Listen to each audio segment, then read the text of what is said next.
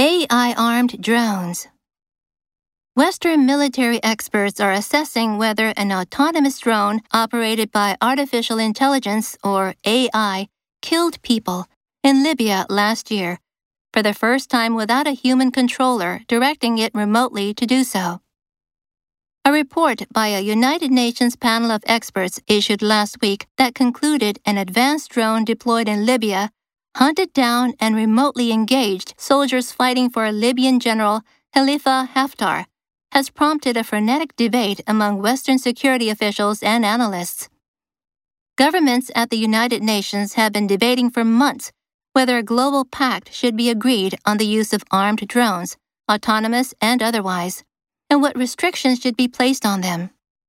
The UN's Libya report is adding urgency to the debate.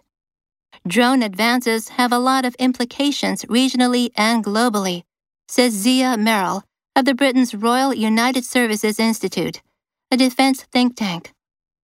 According to the UN report, Turkish made Kargu 2 lethal autonomous aircraft launched so called swarm attacks likely on behalf of Libya's government of national accord against the warlord Haftar's militias in March last year, marking the first time AI equipped drones accomplished a successful attack.